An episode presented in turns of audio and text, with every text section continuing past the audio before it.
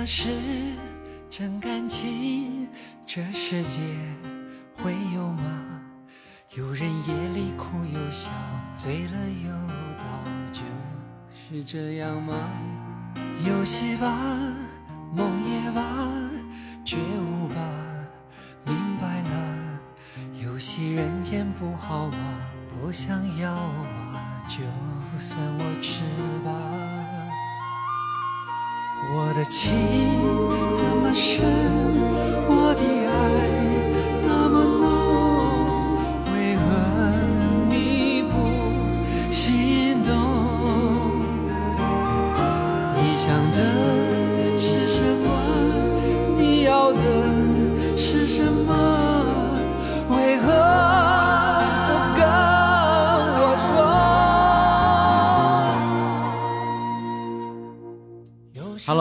好，这里是日坛公园，我是李叔，我是 Hooky，哎，我们又回来了，你们躲不掉的，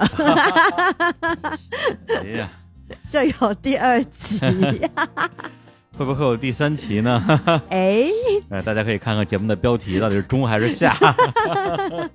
现在我们还是不知道。哎，对，今天已经是假期了啊。对，劳动人民最光荣。真的，今天就是劳动节本节。本节啊，五月一号当天，我们在我们日坛公园的这个办公室。对，跟这儿稍微解释一下啊，我们因为办公一直是在慈云寺的 WeWork 啊，现在也不怕让大家知道了。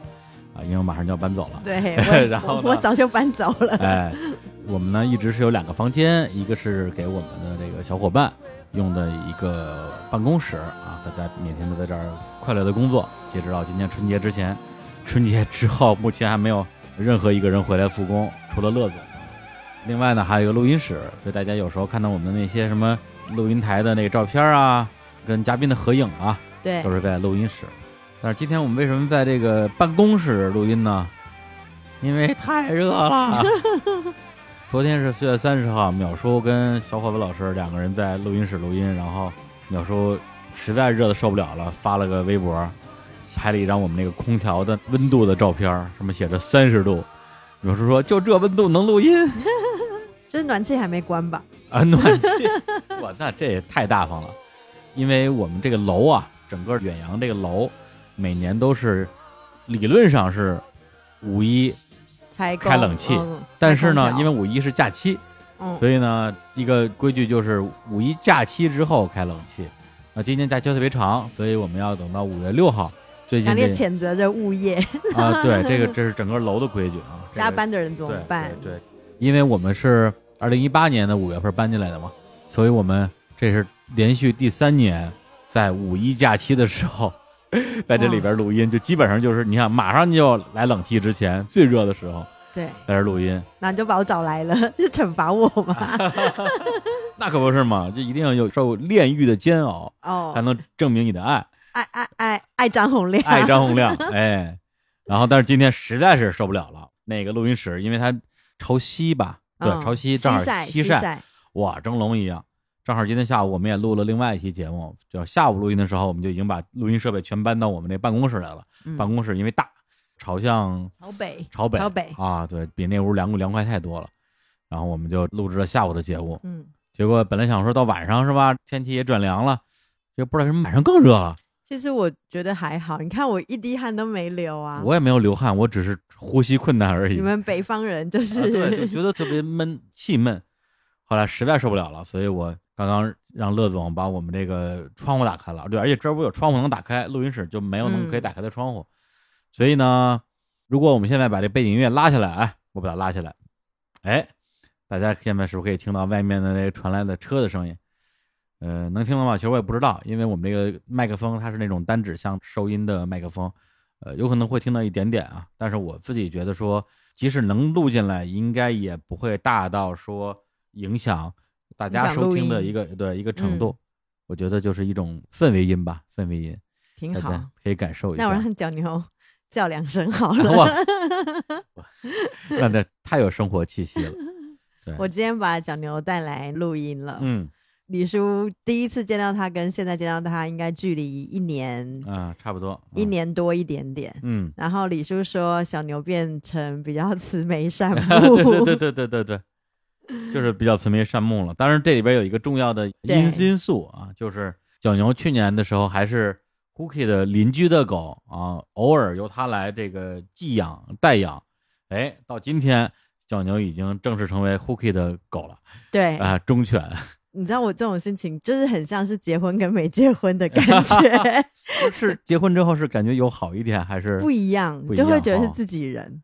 哎，然后呢，没结婚之前就是你总觉得说有一天他还是要离我而去，嗯，但是这不一样，所以现在没有感觉他毛都发亮了吗？对对对，整个人呃整个个人狗整个 整个狗。狗的表情都变得很柔和，对，像那种小朋友的表情。天真无邪，对对对，就是有被爱。对得到更多的爱，对。因为它之前的主人因为一些具体的原因吧，以后我有机会再哎，讲。就就没法继续养它了，所以就相当于是把这个狗送给了 Cookie。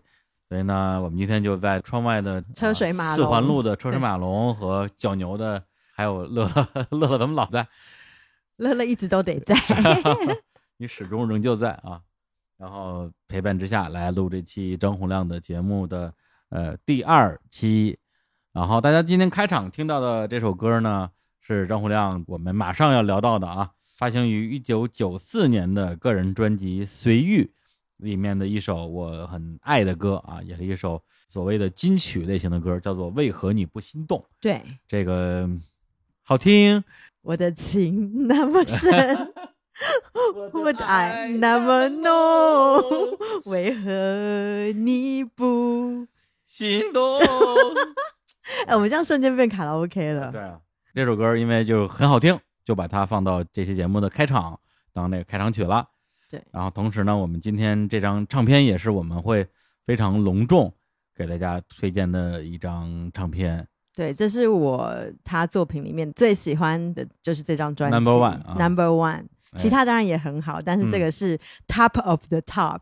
嗯，然后，因为上一次我们讲完之后，就是在九零年左右嘛，嗯。一九九零年左右，他去完纽约之后，去拍了一个电影，然后呢，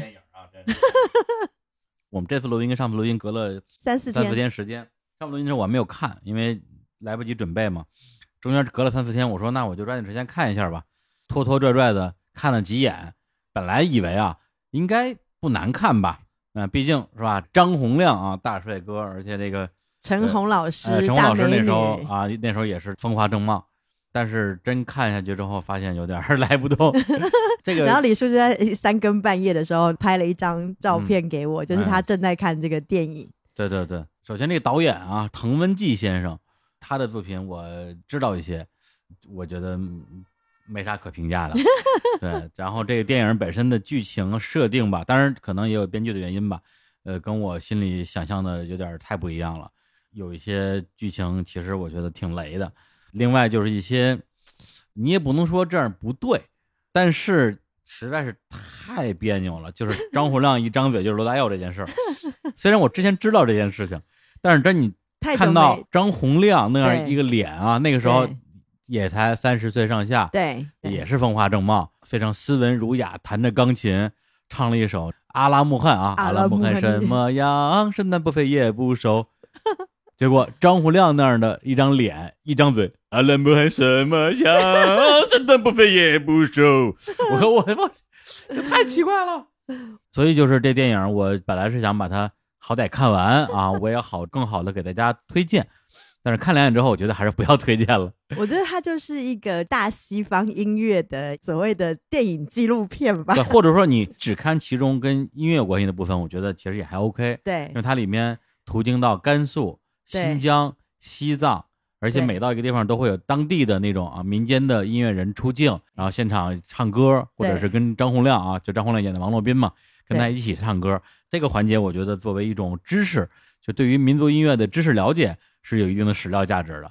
主线剧情的部分实在是没啥可看的，就是一个 爱情雷剧，爱情雷剧，爱情雷剧有点太雷了。哎呦，这我都说不出口，什么剧情啊？对他又能站起来了，不会啊，里面就是有那种文弱书生，然后呢，心爱女子要被下嫁给别人，然后他就像那个卧虎藏龙一样，就去抢亲了，把这陈红老师给抢走了。嗯，结果陈红老师那个时候饰演的是一个受伤的女子，她因为车祸受到惊吓，所以不能走路了。对，不是腿受伤，而是因为受到惊吓导致无法走路、无法站立嘛。我觉得这个我们可能要请教一下医生，是否有精神受惊吓，然后导致无法走路这件事情。对，然后后来他们逃到宁夏的时候，因为会有一些马匪过来抢劫，然后看到陈红老师的貌美如花，嗯就，想要对他有非分之想。欲行不轨。对，没想到旅店的老板娘出来仗义相救，嗯，呃，陈红老师受到一阵惊吓之后，他就站起来了。对，对，就是那些马匪最后就相当于主动放弃了。对对对，因为拿到一些钱财，哎，结果呢，陈红老师因为又受到一次惊吓，所以就站起来了。对然后张洪亮呢，之前也不知道干嘛去了。他被抓到外面去绑起来了。啊，对，冲进来，之后，第一句话就是：“哎，哎，你能站起来了。来了。我也不知道该怎么评价这个剧情，好吧？所以这个片儿不用推荐，但我觉得为什么咱们要聊这个片儿，是因为这个电影的拍摄过程一定对张洪亮这张作品哎有影响。非常大的影响。嗯然后里面几个过程，我大概简单描述一下，因为他们逃亡的时候应该是先到宁夏，嗯所以里面的旅馆的老板娘唱了《花儿》。嗯，只要大家去年有看到大合唱那个电影，是会比较了解什么是唱花儿这件事情。我在很久很久以前看过这个电影的时候，我我都不了解什么是花儿，哦，然后直到大概应该是十五年以后，嗯嗯我现在就知道什么是唱花儿了。然后再看了一下、啊，旅店老板娘是胡锦饰演的，哦然后呢，她一唱出来就特别感动，就觉得说哦，这个历史都对上了。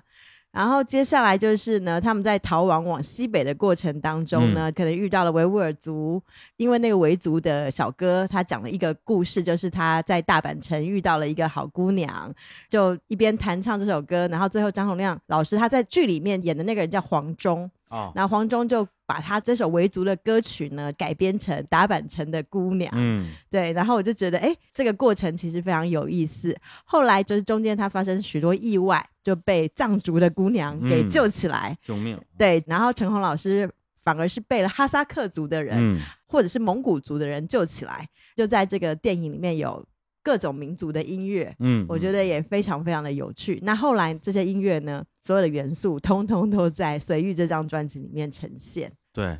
我觉得这个可能也呃对照了咱们上期聊过的，就是他对于所谓中国风对，这个概念他自己的理解，就他认为在我们华夏大地啊，对，并非只是汉文化。对对对，华夏大地五十六个民族啊，五十六枝花嘛，他认为这都属于中国风，所以他实际上我觉得是带着一个没有分别心的这样的一个状态，把大量的少数民族的音乐元素融合到了这张唱片里面。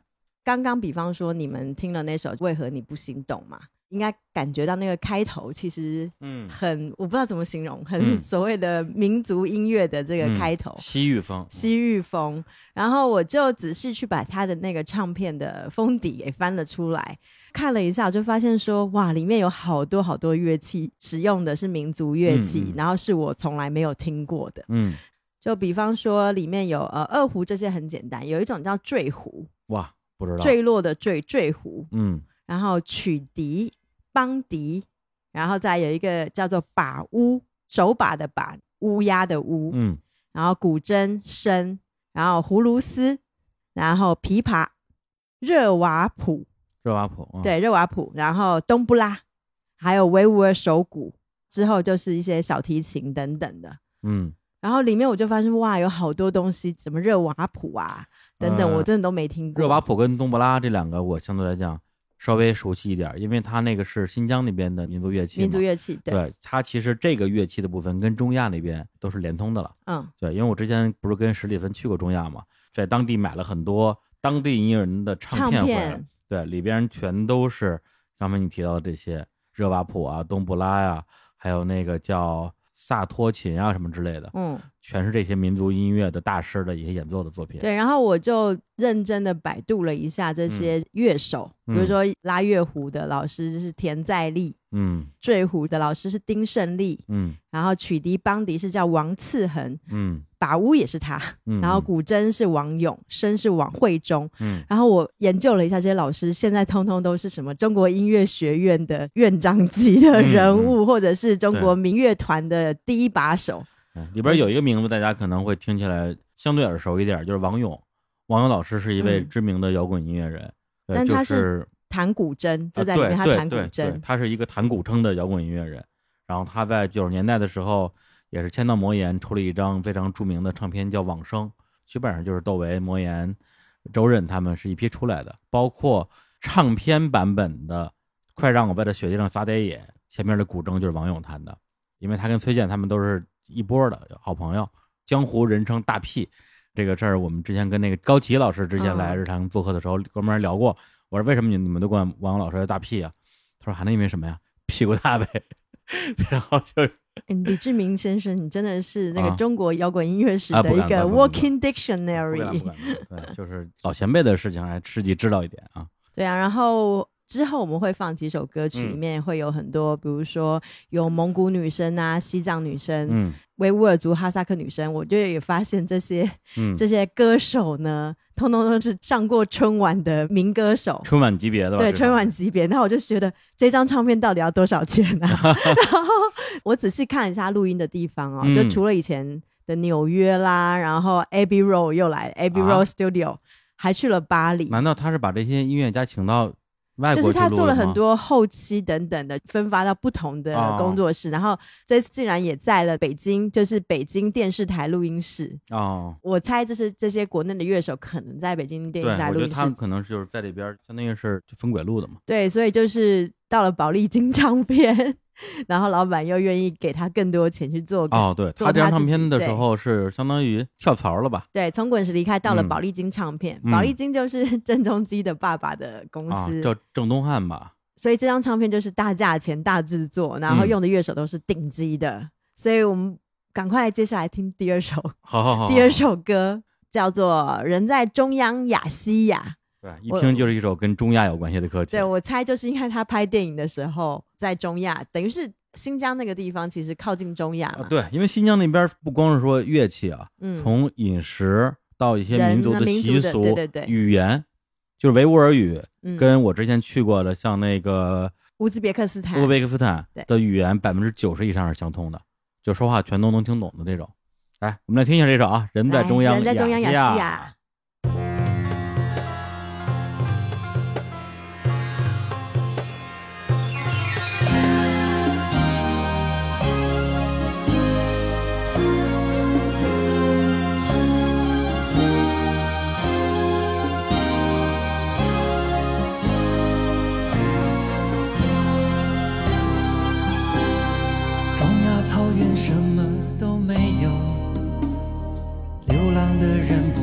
要求太多，得到一些感情已经是奢侈，足够温饱生存就好。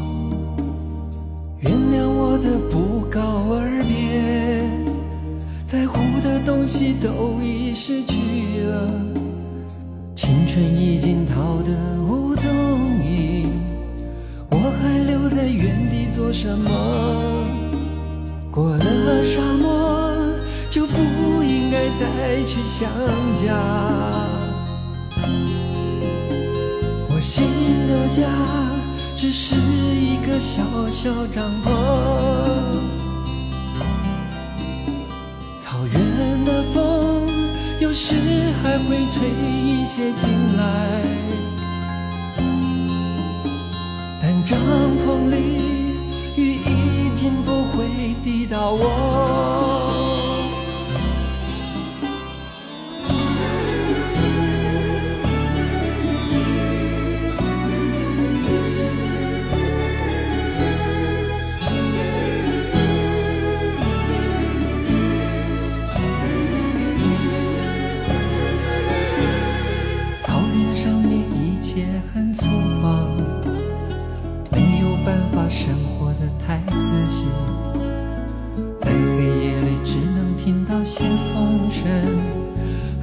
想太多也不好。以前走的路好曲折，草原很辽阔，比较容易走。如果骑马跑得会更快，不用担心会撞到什么。过了沙漠，就不应该再去想家。新的家只是一个小小帐篷，草原的风有时还会吹一些进来，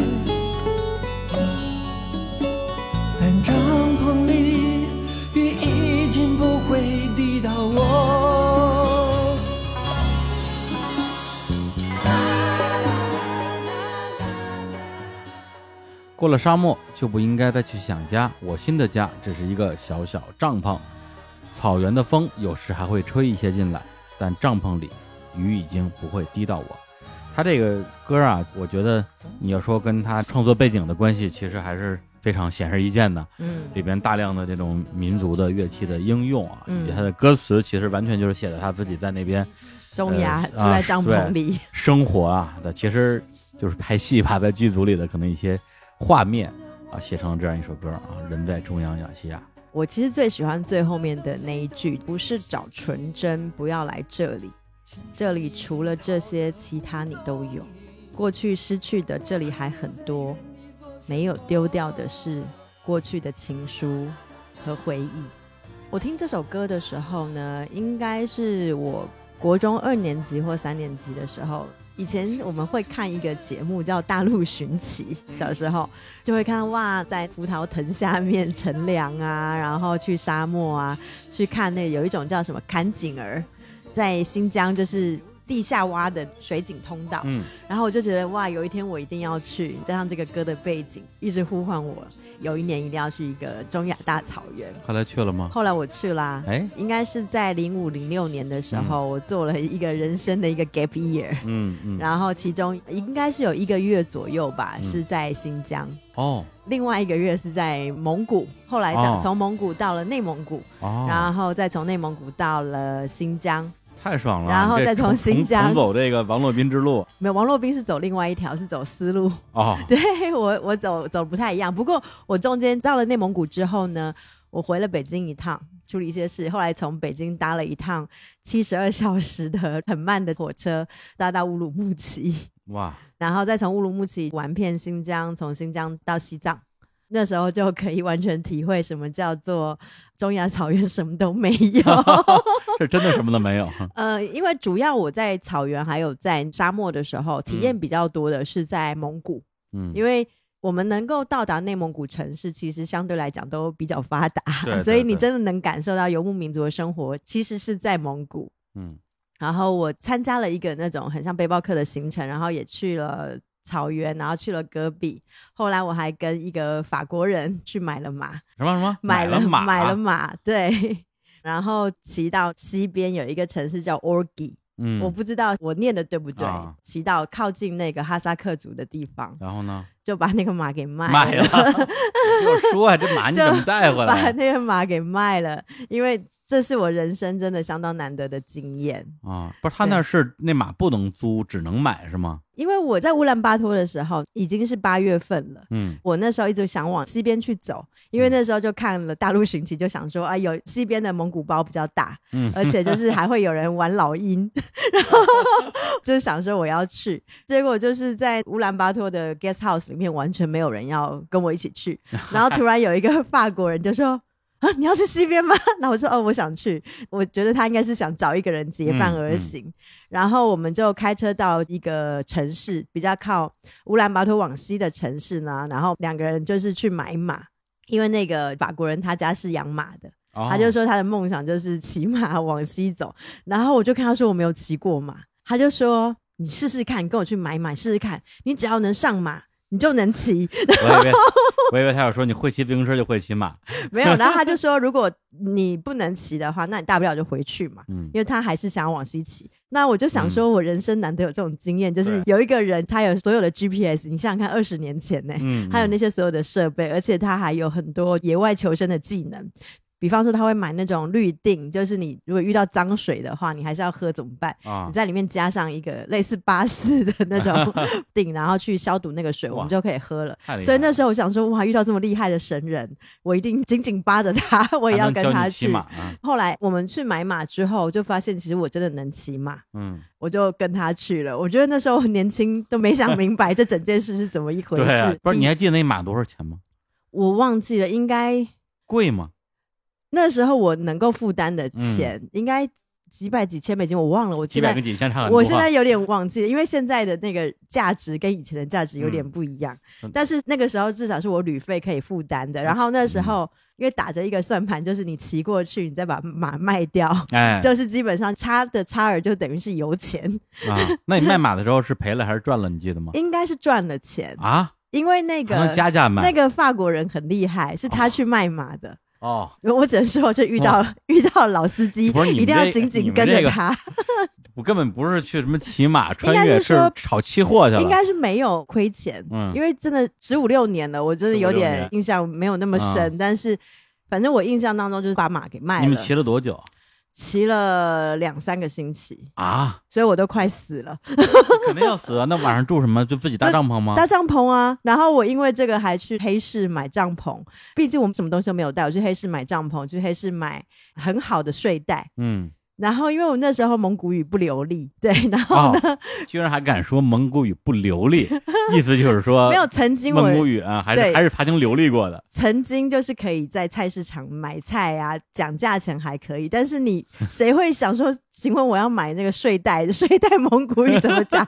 而且你还要跟他讲说我要买羽绒的睡袋，所以我们就在那个菜市场，那个人就跟我说这是好货好货，嗯，然后我就说我要羽绒的，羽绒不会讲，就是撸起袖子就摆一个鸟的样子，然后他就说对对对是鸟，所以你就看到两个人在黑市里面大鹏展翅，然后确认这个是羽毛羽绒。嗯，然后我觉得这个印象真的好深刻哦。嗯，嗯。我还非常装逼的做了一套蒙古衣，哦，蒙古族的那个啊。蒙古衣，然后还买了蒙古靴子。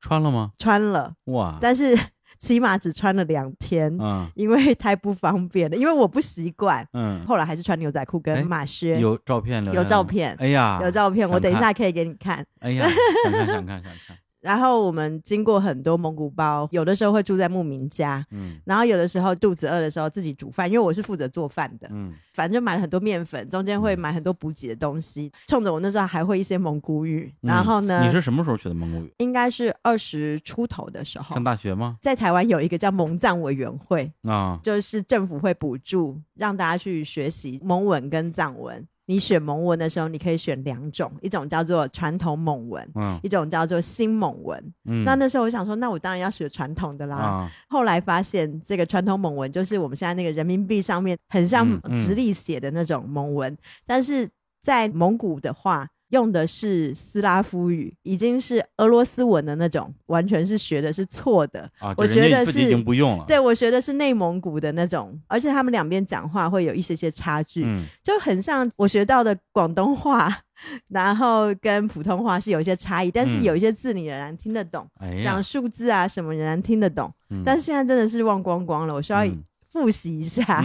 这是一个很好的回忆。然后我在嗯旅行当中呢，我们会带小小的那种 MP 三，就随身的哎小小一只，那个叫什么 MP 三随身随身听随身听然后里就边拷一些歌，对对，我就会考歌在里面，然后其中就是有包含张洪亮的《随遇》这张专辑整张辑，专辑。在蒙古听的时候，在新疆听的时候特别有感触。哎呀，刚才咱们听那首歌，我觉得是太适合在蒙古包里边听了，因为他因为他唱的就是你当时的那个状况，的那个感觉，对啊，嗯嗯，然后嗯。也可能是因为在十来岁的时候，在音乐里面听到纽约，听到了伦敦，听到了蒙古，听到了新疆，听到了中亚，你就嗯。会对那个地方有一些期盼，想要去看一看那个地方到底是什么样子。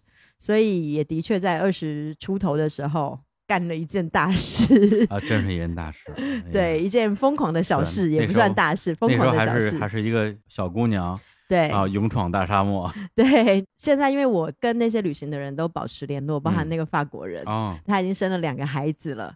嗯。然后还有在乌兰巴托火车站遇到的那些法国帅哥们，然后都仍然保持联络，然后他们都生了孩子了，嗯只有我一嗯个人还没生孩子，哎，这事得跟你妈聊聊。也不用，我最近跟他绝交了。对啊，也是在你风华正茂的时候啊，只身打马过草原，哎，也是，嗯对，非常了不起的一个。也没有了不起。啊我觉得就是也要看看吧。就如果我小时候迷的可能是比如太空人或阿姆斯壮的话，我可能我可能现在是上月球。我听张雨生的话，我现在已经去月球了。张雨生，把我的小提琴拿来。就是因为听到张洪亮，然后嗯。给你很多想象，所以他其实现在音乐里面做过的几个概念专辑，有英国的，有纽约的，嗯嗯，然后有中亚等等，我都去了，也在各个地方生活了小小的一段时间。你说别人圣地巡礼啊，都是比如说这个动画圣地巡礼，这电影、影视作品精神巡礼，你是唱片唱片圣地巡圣地巡礼，这样也还 OK 啊，太厉害了，太厉害了，还 OK，就误入歧途。嗯。我就觉得至少这张专辑其实改变我蛮多。你会发现有的时候会觉得什么叫读万卷书不如行万里路，，就是哪怕我唱片听了一百次。真的是不如我在当地感受一下这种民俗的音乐，就是在葡萄藤下面就有人开始唱起歌来的嗯这种感觉，真的是不一样。然后也会让我到现在真的是回味无穷。是因为我是前年二零一八年去的乌兹别克斯坦嘛，跟史里芬我们一起，也是在那路上自己去搜一些当地的中亚音乐来听，而且在一个吃午饭的时候，嗯。会有一个当地的音乐人拿着一把琴，我忘了他是弹的冬不拉还是那个叫萨透的那个琴，嗯。我特别好听，而且你真的这什么原汤化原石，你真的人就在这个地方，嗯，然后吃的当地的那些啊各种馕啊，对哎呀啊，羊肉啊羊肉啊羊肉啊，葡萄干，呃，没有葡萄干儿，全是羊肉。然后旁边一个老哥弹着琴给你唱着歌，然后穿穿成那样，而且人家不是说故意穿成那样，人家本来就穿成那样，就觉得说，哎呦，中亚的音乐的魅力啊，扑面而来，而不是说你要靠自己的去想象。嗯。然后现在，因为我回来之后也，比如说在音乐平台上关注了好多乌兹别克斯坦的以及整个中亚地区的一些音乐人，把有一些歌加入我的红心歌单，我喜欢的歌曲嘛，嗯有的时候随机播放，就我突然跳到一首乌兹别克斯坦的什么大师的那种，哦，对热瓦普的作品，一下就可以把我带出神，就会停下手上正在做的事情，嗯啊，一瞬间就飞回中亚大草原了，就那种感觉，爽，爽爽超爽，对啊，哎，然后呢，这张专辑还其实还有好多歌想放，那太多歌，但是包括就是 Cookie 在日坛录的第一期节目的名字，啊，对，就是这张专辑里面一首歌，对叫做《到我花园来看花，但是那期节目不是聊这个，对，是聊种花 对，聊种花，对，呃，而且那些节目也放了这首歌，所以对大家想听的话就去那期节目听就好了。对日坛的第几期啊？反正前十期里面的非常早的一期了。今天就不放这首了，今天放另外一首这张唱片里边我个人最喜欢的一首歌，这首歌名字叫做《禅无国界》。“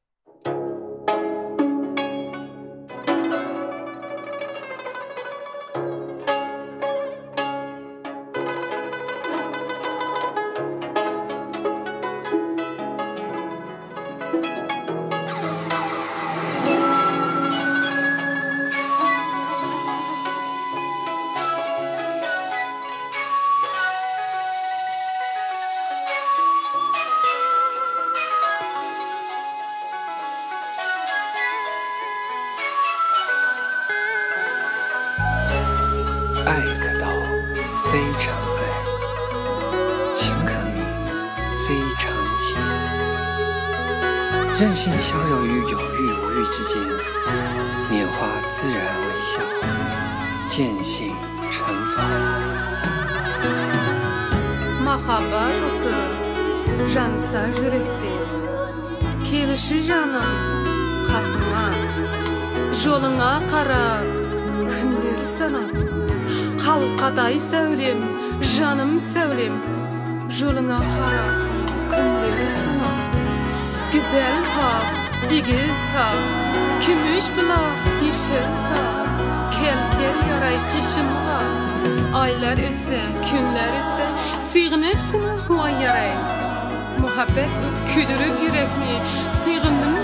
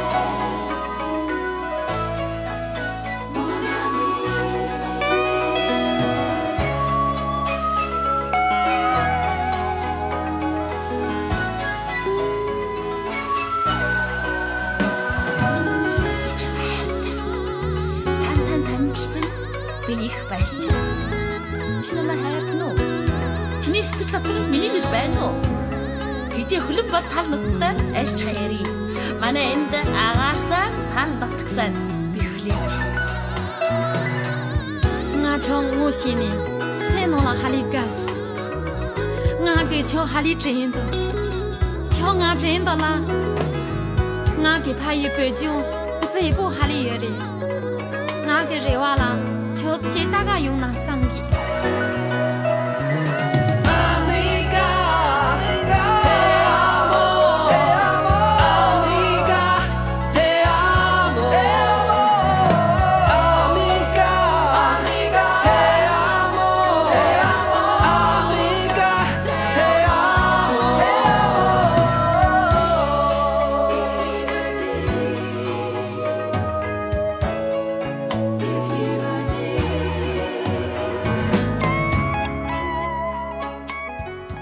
一首《禅无国界》啊，刚才听的时候，胡可就一直在说，哎，你看听这这段蒙古语，这段藏语，这都能听出来。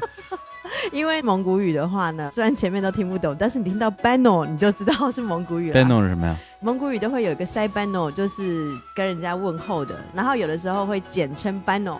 哦，对，如果我讲的不对的话，蒙古族的朋友麻烦来帮我回复一下。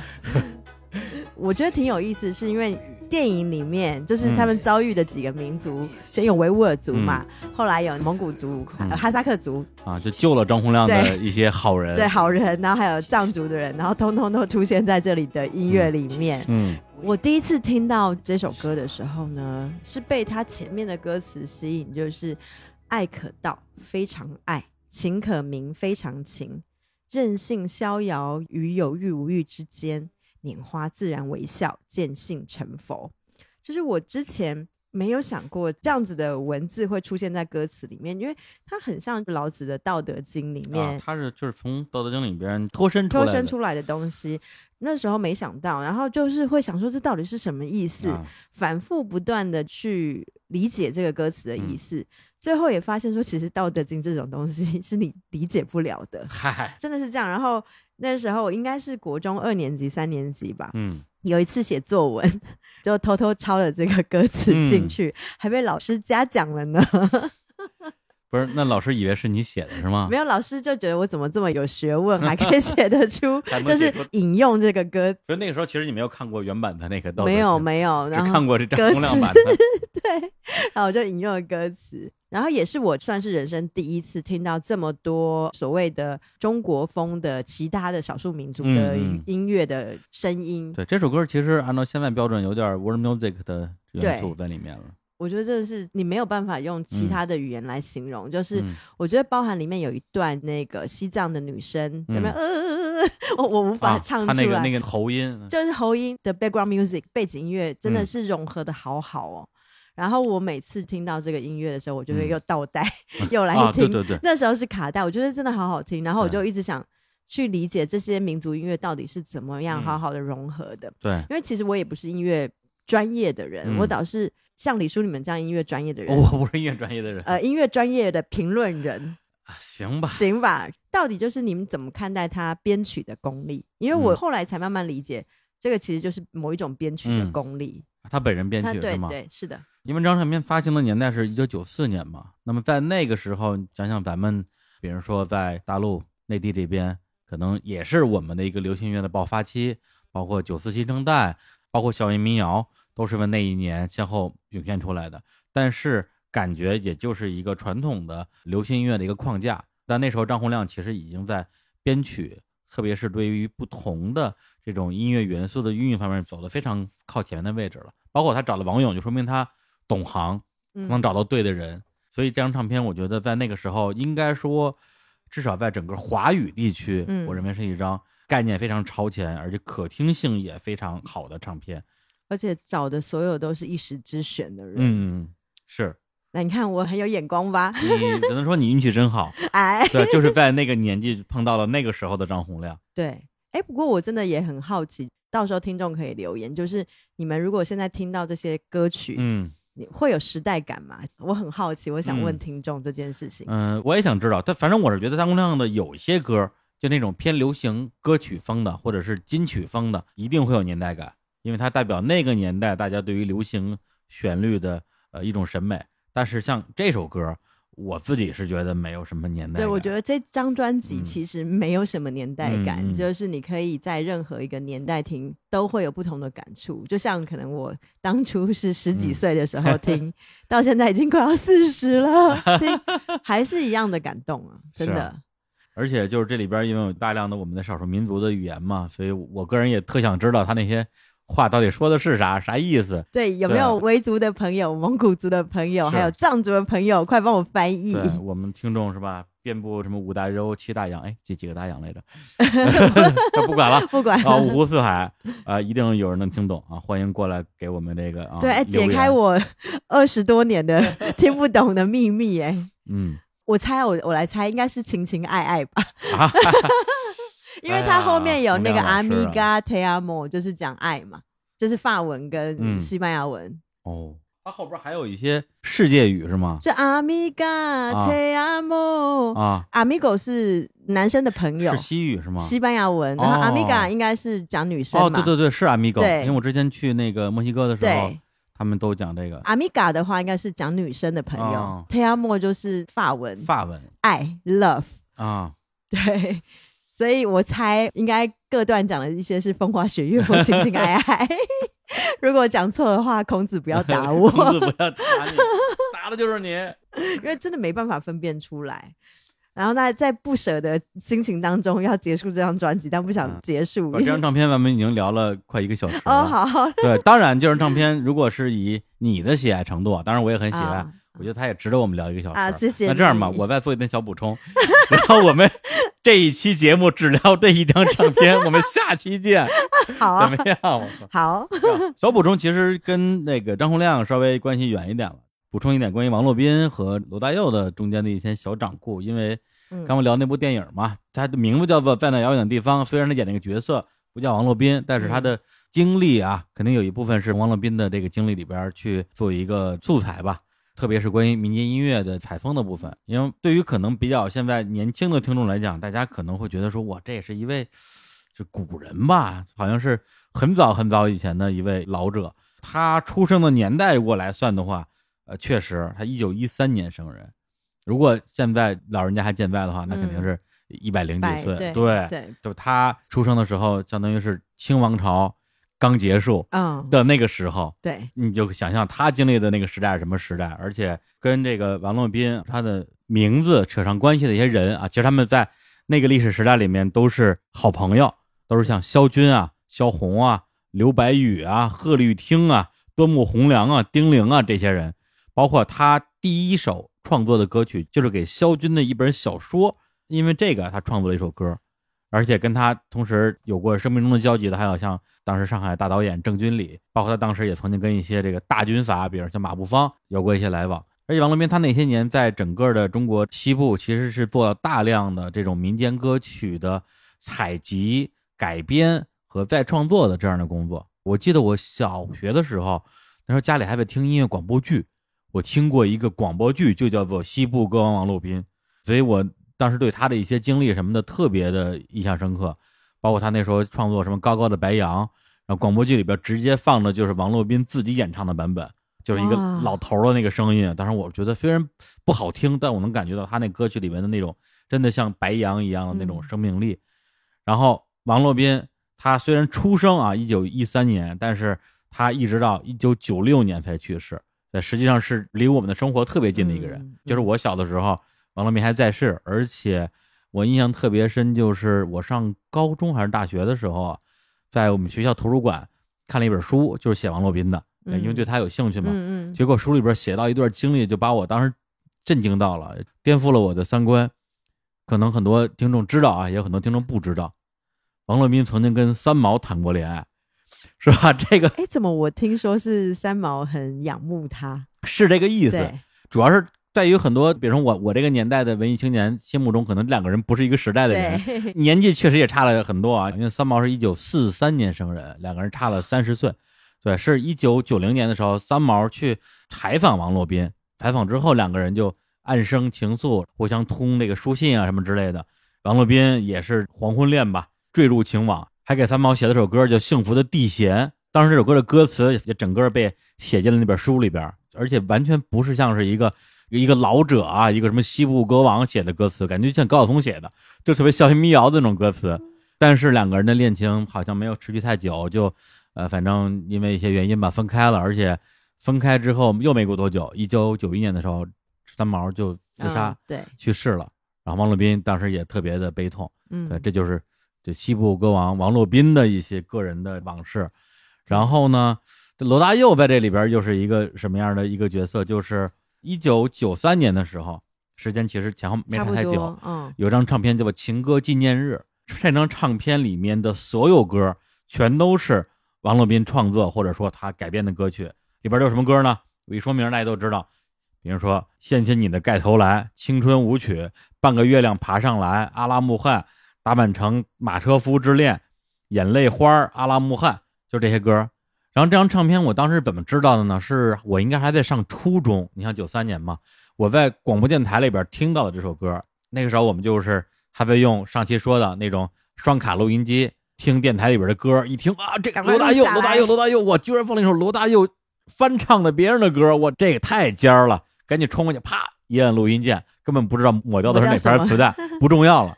结果这首歌只录到了大概前四分之三吧，最后的部分是被主持人拉下来了。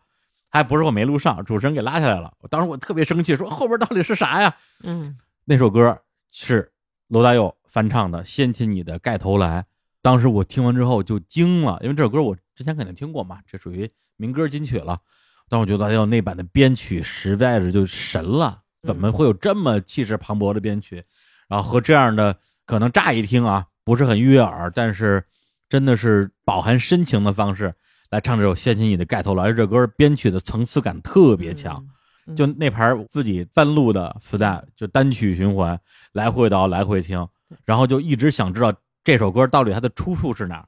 后来上了大学之后，在我们学校的图书馆有一个服务，就是你可以翻录图书馆里边的磁带，啊然后我的图书馆里边可被翻录的磁带里边发现了这盘磁带就是《情歌纪念日》，然后这张唱片直到今天我一查资料发现什么呢？它其实就是罗大佑应导演滕文骥先生之约给这部电影创作的一系列的原声，然后这里边的歌其实不都是罗大佑本人唱的，有一些是合唱团唱的，还有一些是其他的歌手唱的。我印象特别深，这张唱片里边除了《掀起你的盖头来》特别好听之外，还有一首歌啊，就是在银色的月光下，嗯唱的特别好听，由艾敬和陈升两个人演唱，特别好听。但是现在网上就没有了，大家也听不着了。所以我上高中的时候就终于翻录到这盘磁带，一遍一遍的听，就觉得太牛了。嗯结果因为那张唱片，因为那时候王洛宾先生还健在嘛，嗯好像跟罗大佑，我不太记得有没有打官司了，至少是在媒体上有过一些交锋。王洛宾觉得这张唱片完全就是，呃，毁了他的作品嘛，对，玷污了他的 作品，他的评价非常的不客气。大佑老师，我觉得他可能会觉得有点委屈吧，因为我嗯相信他是带着非常崇高的敬意去改编这些作品的，因为他我觉得真的很用心啊，对吧？但是这个原作者不喜欢，那也没有办法。我其实觉得大家可以听一下，因为刚刚李叔在我们录之前，我们在做一些功课的时候，你不是放了这个罗大佑唱的这首歌给我听吗？嗯我真的很建议大家，推荐大家可以去听。嗯，说这么多啊，真讨厌。我本来我不想放这首歌，因为放这首歌，我觉得剪两个版本出来。因为根据网易云这个平台的规则，如果我们在节目里放了一首网易云的曲库里没有的歌，这期节目就会被直接下架，或者说就不能上架。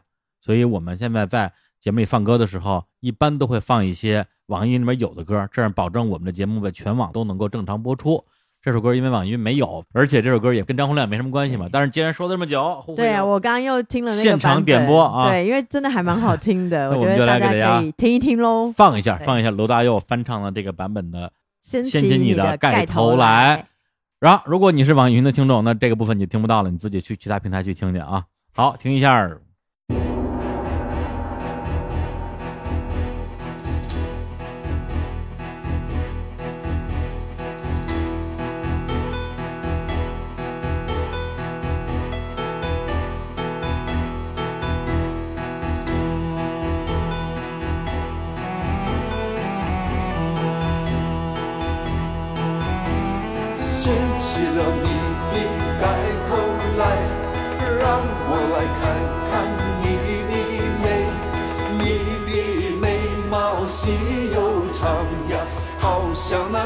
树梢的弯月亮。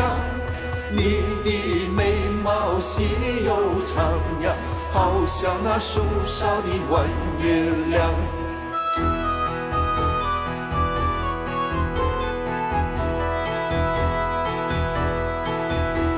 掀起了你的盖头来，让我来看看你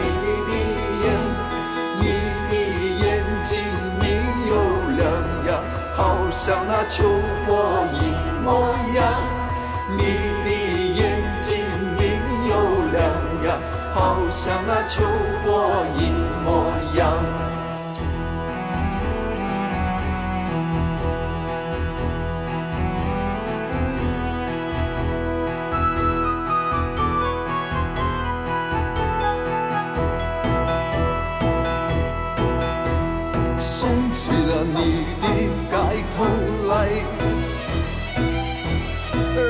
我来看看你的脸，你的脸儿红又圆呀，好像那苹果到秋天。你的脸儿红又圆呀，好像那苹果到秋天。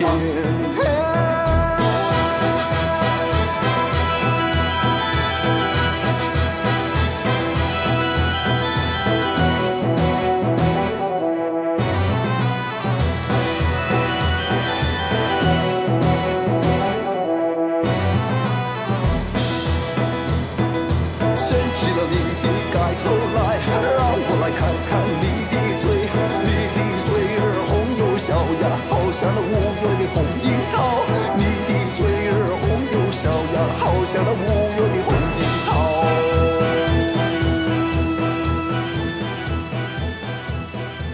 哎，一首来自于罗大佑翻唱版本的《掀起你的盖头来》啊，而且我把这首歌拉下去的位置，就是当年我被拉下去那个位置，那个位置我记得太清楚了。对，所以大家如果听到这儿觉得不过瘾，还想听后面的部分啊，自己上网去搜完整版。所以咱们虽然是聊张洪亮啊，实际上会把很多跟他同时期的，当然可能像王洛宾那是前辈的前辈，呃，但是大家在那个时代其实会有很多的交集，而且我相信王洛宾如果不出意外，应该也看过他演演的那部电影，不知道王洛宾先生作何感想啊？哎呀，我都不敢去搜，说不定又是这个很不满意。那我们来下一张专辑吧，行，终于要结束了随遇了。哎，对对对，你看这期节目开场的时候，我说，哎，咱们这期节目啊，我也不知道接下来会怎么样。对，其实我心里是知道的，我心里的想法是一期节目怎么也录完了，一定能录完。幸亏我没有讲出口，要不然就当场打脸了。那今天我们下面就直接定一个目标啊，就是把张洪亮在宝丽金时期的三张唱片介绍完介绍完，对就差不多了。不是，上一期节目我们紧赶慢赶聊了他几张啊？四张吧。四张专对辑，，对，就这期节目只聊了两两张。要怎样？你跟我说不用管时间呐、就放开敞开了聊，我是这么讲没错啊，然后自己也一直加了很多课外加戏加戏，罗大佑都放了，啊，不过没有关系啊。做人如果不开心，跟小牛有什么跟小牛有什么区别呢？哎我不知道大家会不会听到小牛在那个办公室走来走去的声音。我靠，刚才跑过来碰我的腿，然后我啊对，别害怕，继续了，继续了。下一张这是非常硬核的一张，叫做《老子有理》。哎，一九九五年的一张唱片啊，这张唱片呢是在宝丽金的第二张，然后我自己觉得，因为上一张真的太过于实验了，嗯所以这张专辑它其实有一点点收。嗯他回到台北，然后做的专辑。这张专辑呢，就是即使你回到台北，你还是很不安于世。为了跟唱片公司抗争呢，夹带一些私货。嗯，就比方说，我们来听这首歌《哎老子有理》。哎，这首歌太好了，一定要听一下啊。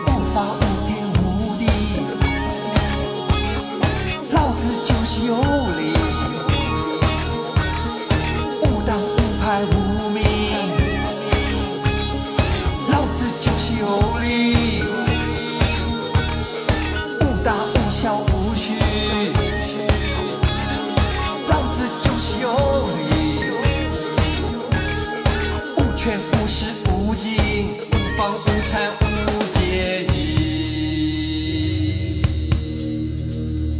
主观幻想的陶醉也罢，冷静反省的结果也好，盲目信仰的天真也行，打击过后的想法也可。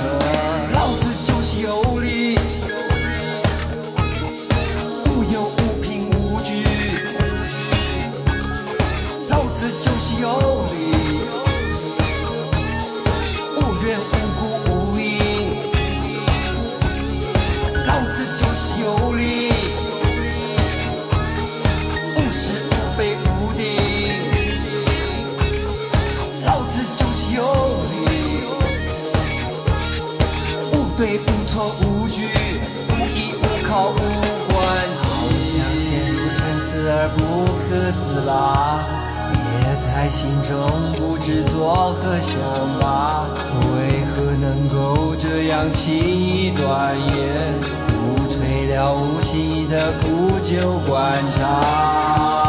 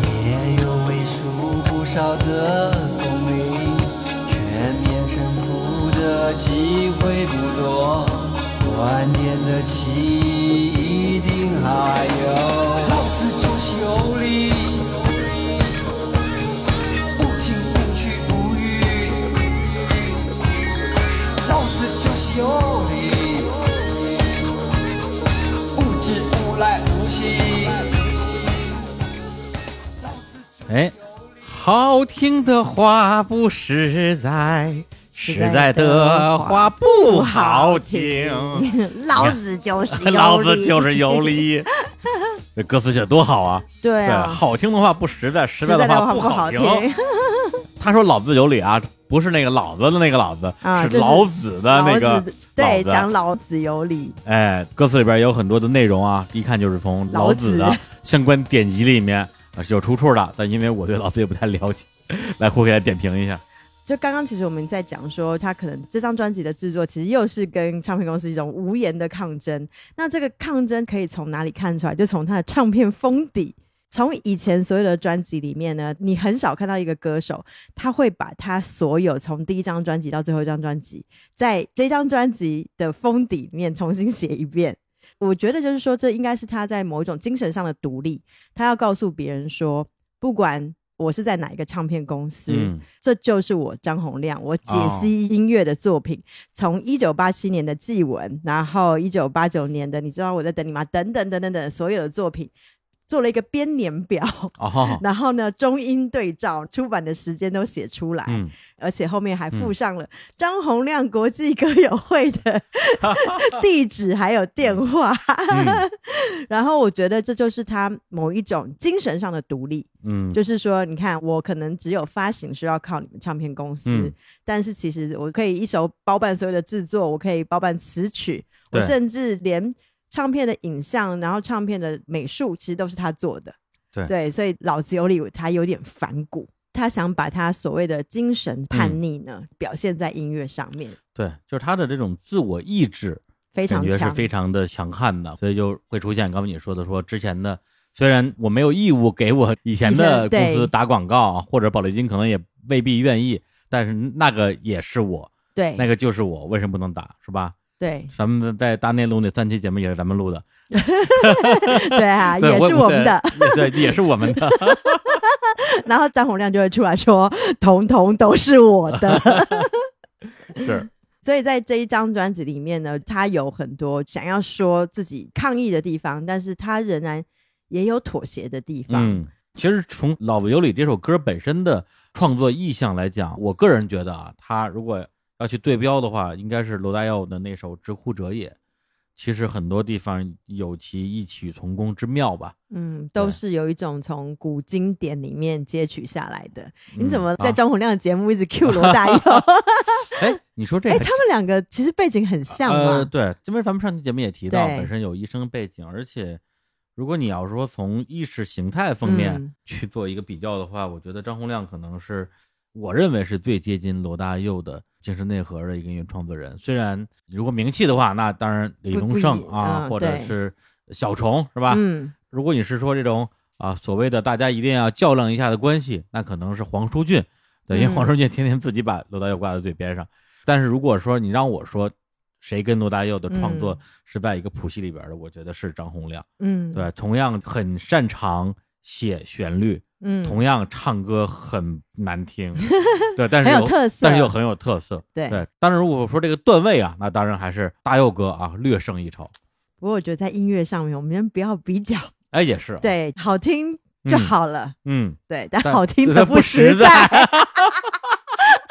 我们俩就是心有灵犀呢，这首歌就属于实在的歌不不好听，好听，然后它里边那些什么电视剧主题曲就是好好听的的歌不实实。在。你看，你看，对吧？这金玉良言啊。对，然后我觉得里面有一首歌很有意思，但今天没有要放。那首歌叫《舞蹈》，嗯，舞蹈其实跟有种专辑里面有一首歌叫呃《干道》，哦，对对对，其实这两首歌呢是同样的曲子，嗯，只是谱上不同的词，所以听起来完全不一样。感觉有点骗版税吧？嗯为什么一首歌要拿出来唱两次？人家有才华嘛？有才华？有才华，你新写首曲不就好了？但是他可以同一首曲子写出不同的感觉啊，嗯，而且你不会觉得哪一首好，哪一首不好。我觉得啊，嗯这个其实挺难的，因为你如果是同一个词作者，当然他自己也是曲作者，对，要根据同一首旋律写两版歌词，这真的很难。我觉得其实很会很冲突。两首完全不一样。嗯，一首是在描写舞蹈，你跳 tango，、然后我跟你怎么样摆弄的动作；另外一首是讲霸道的干道，环作小径绕。你不觉得这个两首歌的意境完全不一样？还真是。所以反正这张也就当做是他自己想做什么就又又又做什么吧。然后接下来另外一首歌是我嗯其实自己很喜欢哎听的，这首歌叫《领袖》。嗯，本来是我选的歌单里面，李叔把它删掉的。啊结果刚刚我去上洗手间的时候呢，李叔偷偷听了一下这首歌，然后回来就跟我说放放。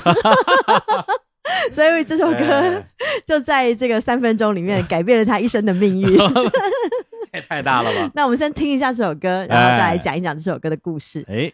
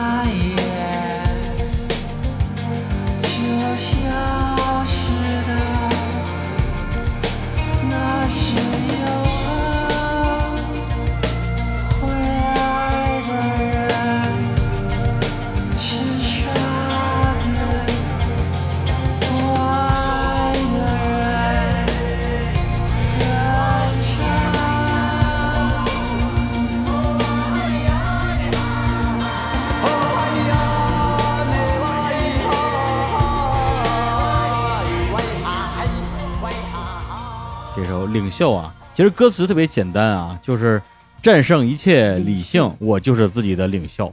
会爱的人是傻子，不爱的人更傻，还是写爱的嘛？写爱。对。但是这首歌我当时一听，我说，哎，新宝岛康乐队呀，这是。对所感觉阿梦要但是这首歌是九五年的时候，嗯我相信之前其实没有什么其他的创作人、嗯唱作人有用过这么多的所谓的台湾原住民的音乐。嗯然后这首歌刚刚大家听的那个什么咿呀哦啊的的这些呢，哎其实是有好几个民族哦，包含了泰鲁格族、雅美族、排湾族，还有卢凯族。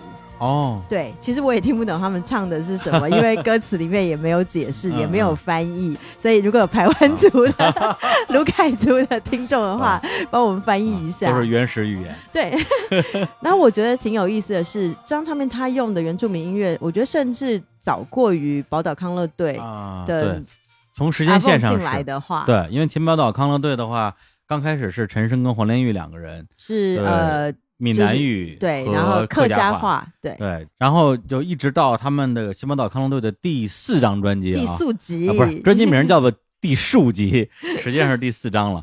然后他们的第三位成员这个阿旺陈世龙，他本身是呃台湾的这个台湾族的原住民，嗯加进来之后，等于他们的音乐元素就变得更丰富了。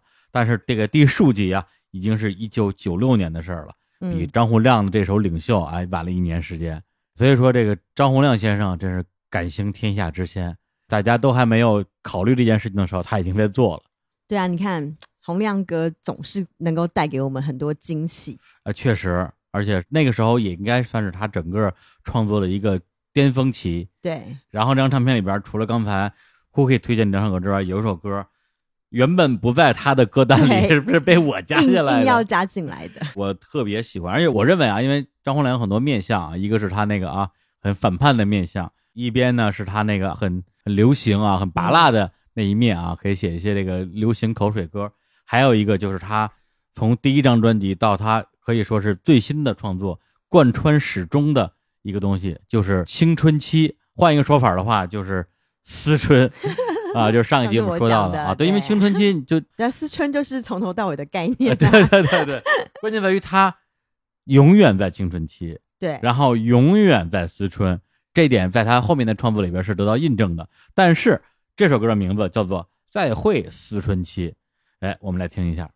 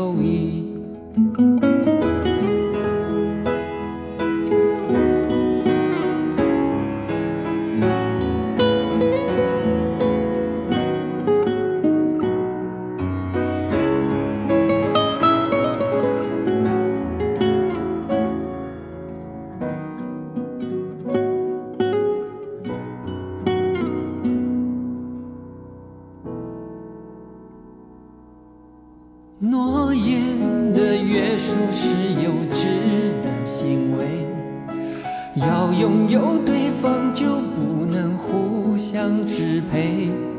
失恋容易让人觉得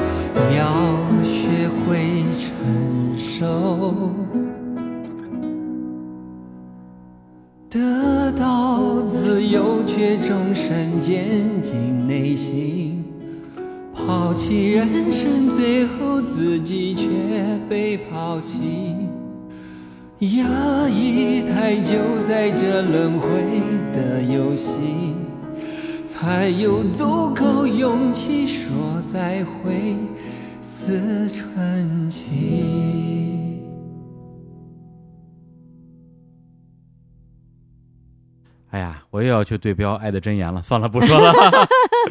哎，念念歌词啊，成熟的人容易沉溺，只怀念过去；太天真的人虽拥有过去，却无法珍惜。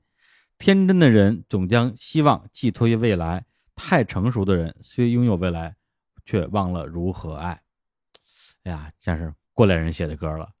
对，我觉得如果二十岁的时候，每一个人都会觉得说啊，我未来想要怎么样，有无限的可能性。其实这就是这个歌词写的，天真的人总将希望寄托于未来。嗯然后到我们现在已经要奔四了，嗯你，就会发现，太成熟的人虽拥有了未来，忘了如何爱。哎呀，我最近觉得就是所谓的轻熟女或熟女，有的时候就是 你真的有的时候好像会想太多，忘记怎么去爱了这件事情。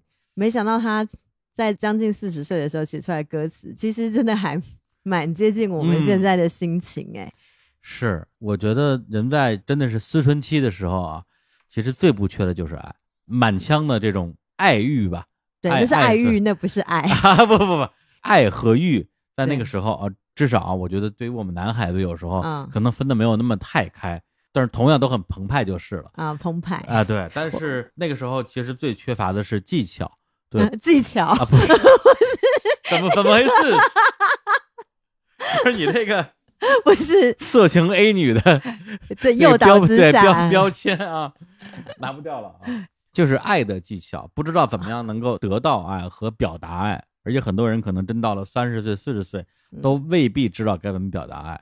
但是你在这过程之中，你可能哎，慢慢的会掌握一些跟爱情这个主题相关的技巧，你会知道怎么样去追女生啊，或者以前叫把妹啊，就是怎么样跟一个人建立一种亲密关系。嗯对，但是到最后好像到了生命中某一个阶段，会觉得跟爱有关系的这些衍生的部分都已经驾轻就熟，而爱的本质好像慢慢的就被自己忽视掉了。我觉得这首歌真的是一个预言呢。哎你，知道，因为我们刚刚念的这段歌词的下一段叫做“冲动的最后，亲热的结果，要学会承受 ”，有没有觉得很符合时事？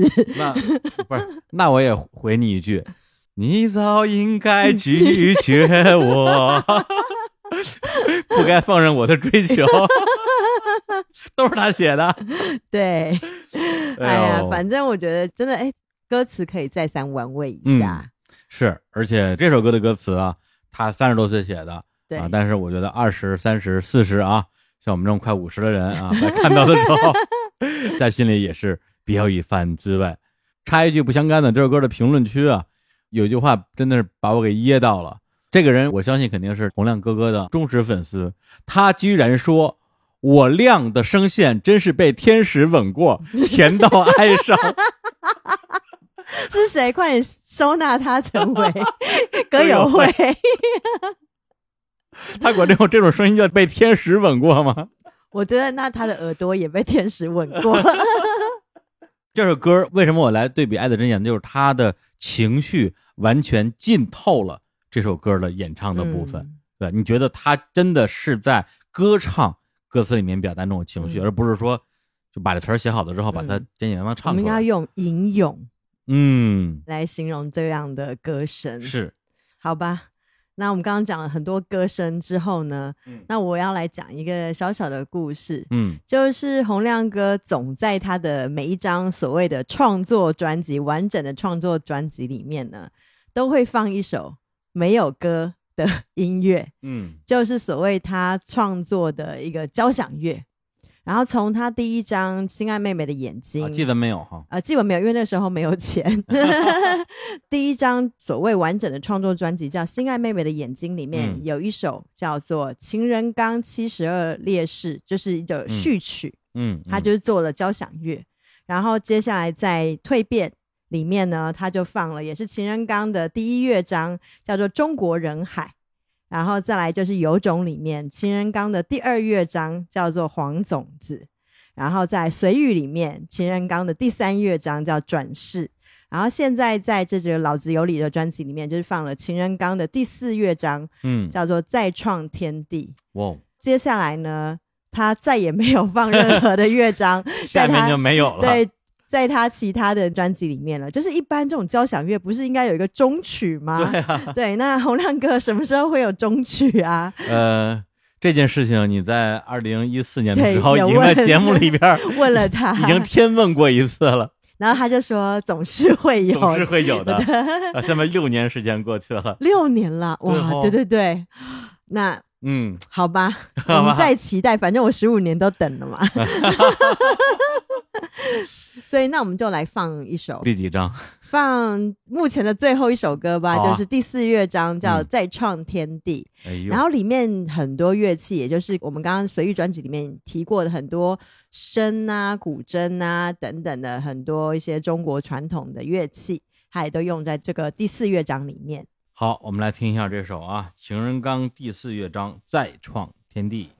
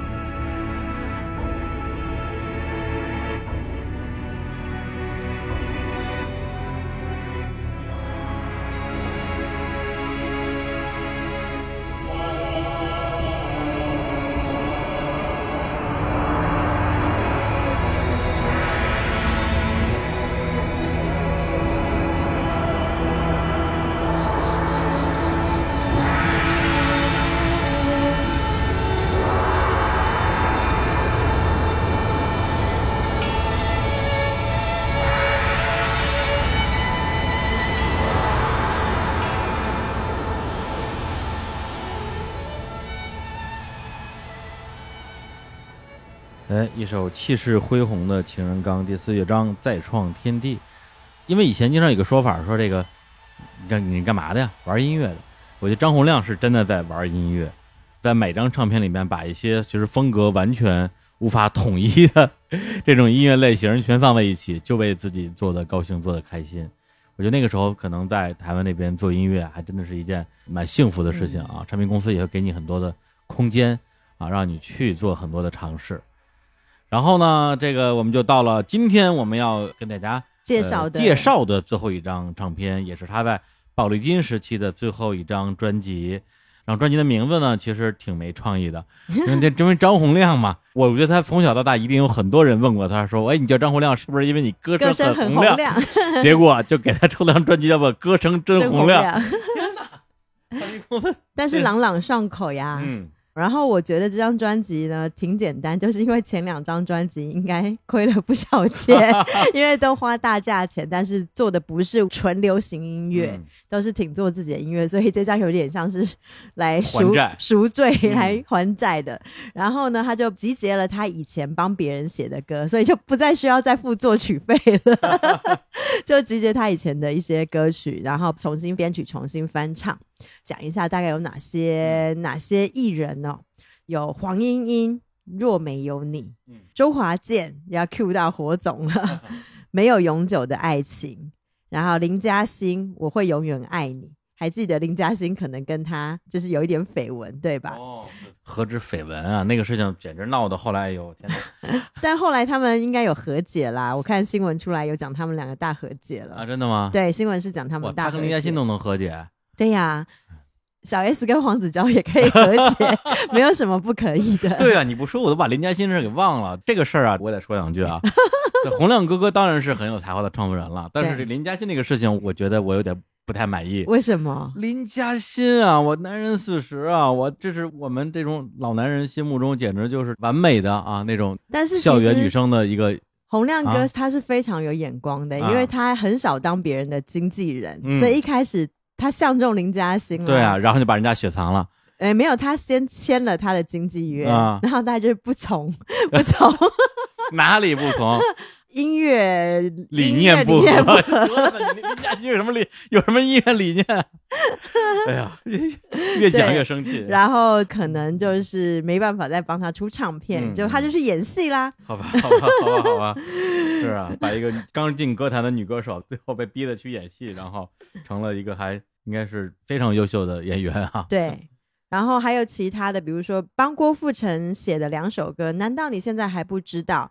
心现在还在跳，我那那你现在还不知道这首歌？就是在我上小学的时候太红了。难道你现在还不知道？那时候也不嫌郭富城唱歌难听，对，基本上我上小学的时候就是四大天王刚进来嘛，嗯，郭富城对我们来讲最火的几首歌，就是《对你爱不完》，跳舞那《对你爱爱爱爱爱不完》，还有那个我想偷偷对你说我爱你，哎，还有就是我是不是该安静的走开？你是我的巧克力。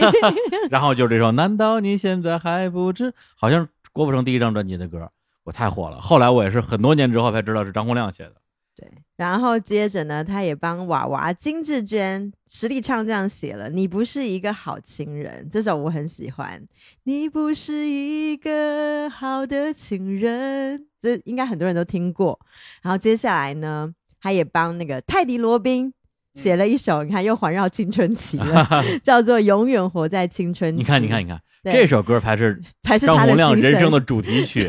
永远活在青春期对，。哎，这首歌泰迪罗宾本身的版本也很知名。泰迪罗宾是香港的一个香港的一个非常知名的演员。，对他最近的一个比较有影响力的作品叫《打擂台》。啊、打擂台泰多宾主演的，哇，超级屌！那个那个电影，我推荐大家都去看，里边有一句经典的那个台词：“唔打就唔会输，有打就一定要赢。”我这粤语太错了。不打就不会输，嗯要打就一定会赢。你哎看我听听懂懂了，好歹我也在广东打混了好几年。对，这是泰德多宾在电影里边的一句台词了。对，然后他也帮杜德伟写了《谈情说爱》嗯嗯我谈的痴情，说的是爱。你真啥都会唱啊！然后其实你看，他帮很多这些知名的歌星嗯，基本上写的都是大金曲，所以代表他其实写词写曲能力都非常非常的强。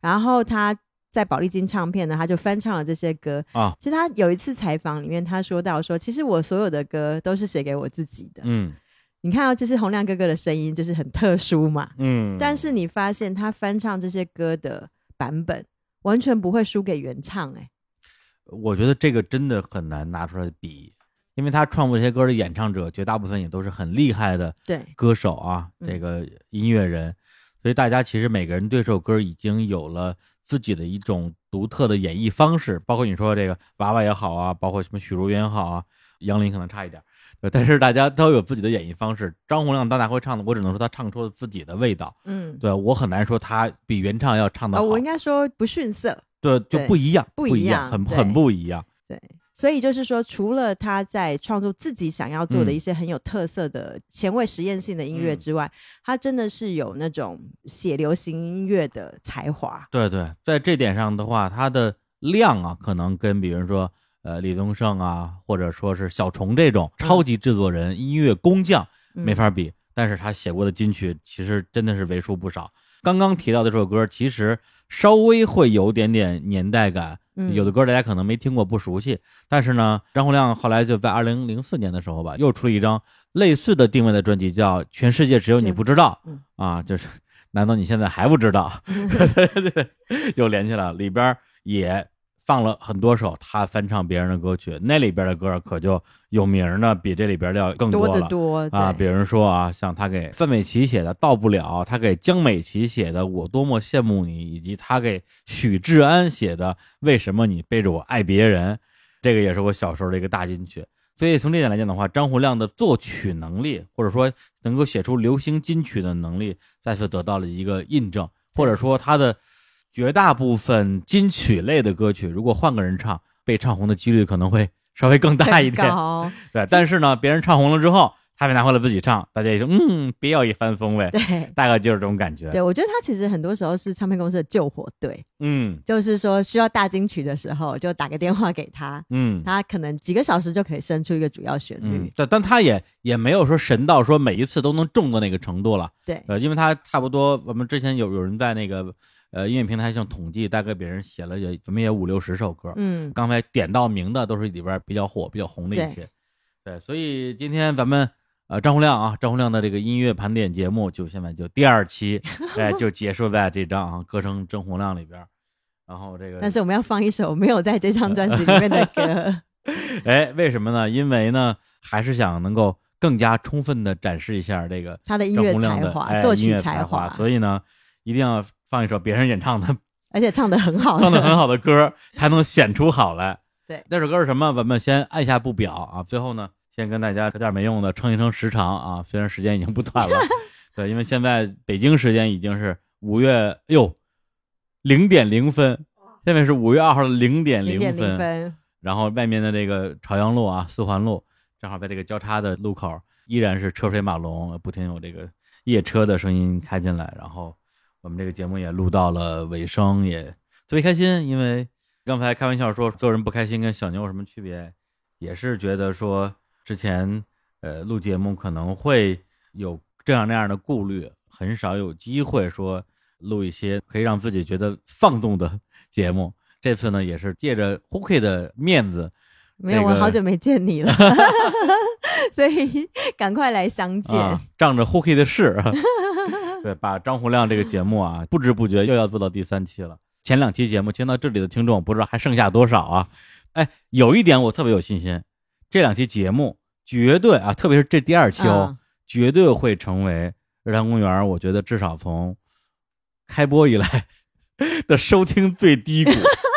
这一点我是非常有哎，信心的，不要这样没关系啊，因为很多时候，如果你去哦，对，也不要在意去收听考虑很多这种事情，你就什么都不要做了。对对秒叔的节目，如果是上中下到第三期的播放量都会大打折扣，那难道我们就不录了吗？或者说音乐节目本身就没有那么受欢迎？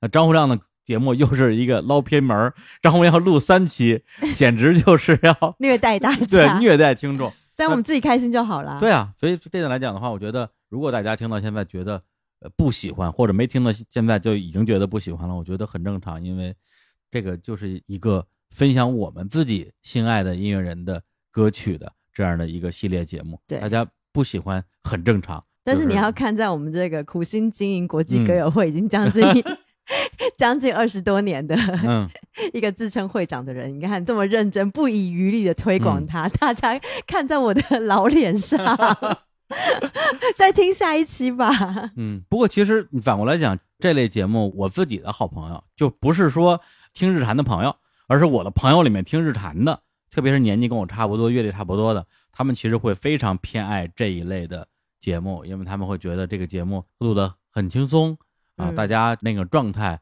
也非常的自在，或者觉得很真实的传递了我们的一些呃情感。但是呢，这一类听众他们有个共通点，就是不爱来留言，不爱互动，互动都是给我单独发私信、单独发微信来说、啊、这节目好啊，要继续录啊。所以我觉得呢，如果说呃听到这些节目之后，真心想听第三期的，来给我们留言；那些不想听的就不要来留言了，你嗯，自动这个骂我自动对 自动弃坑就好了。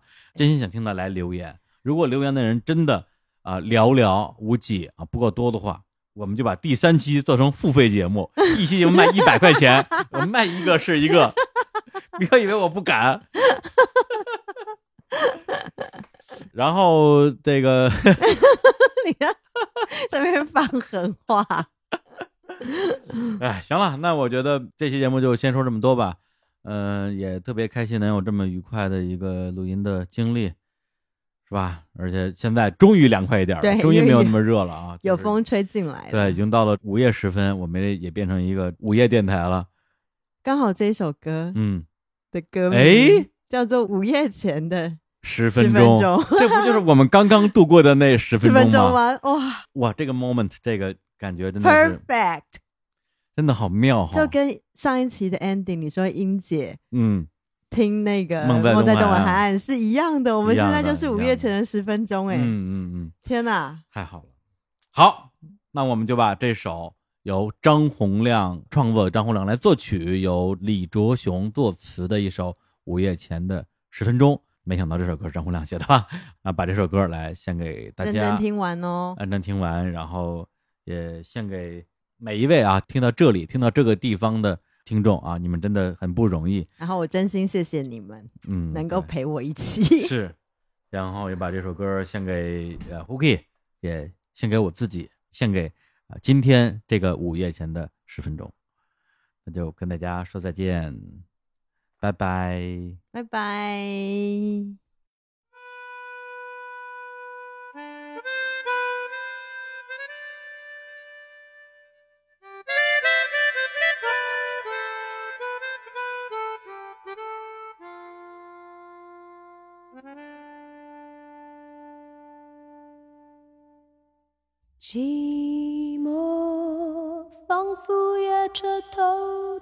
出发，寂寞仿佛夜车偷偷出发，寻找你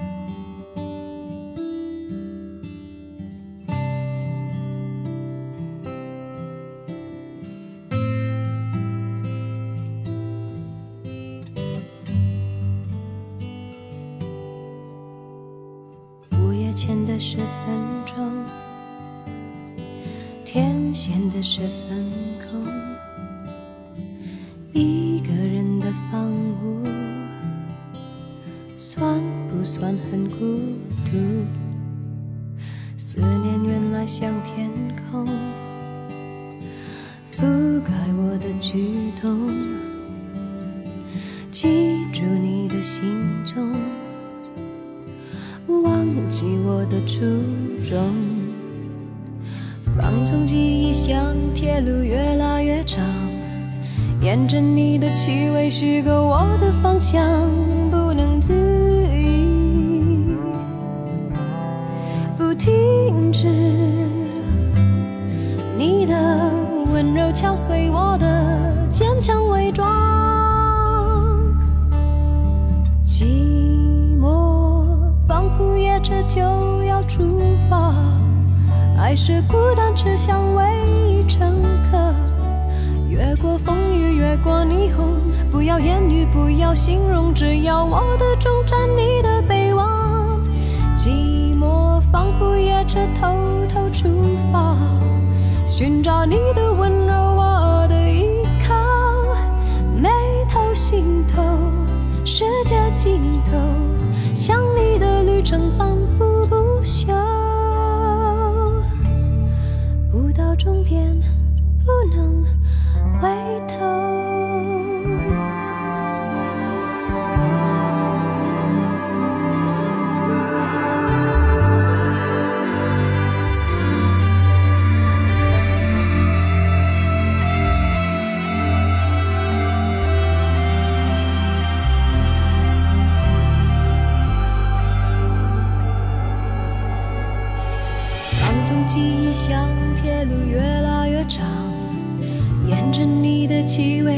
我的方向，不能自已，不停止。你的温柔敲碎我的坚强伪装，寂寞仿佛夜车就要出发。爱是孤单车厢唯一乘客，越过风雨，越过霓虹，不要言语，不要形容，只要我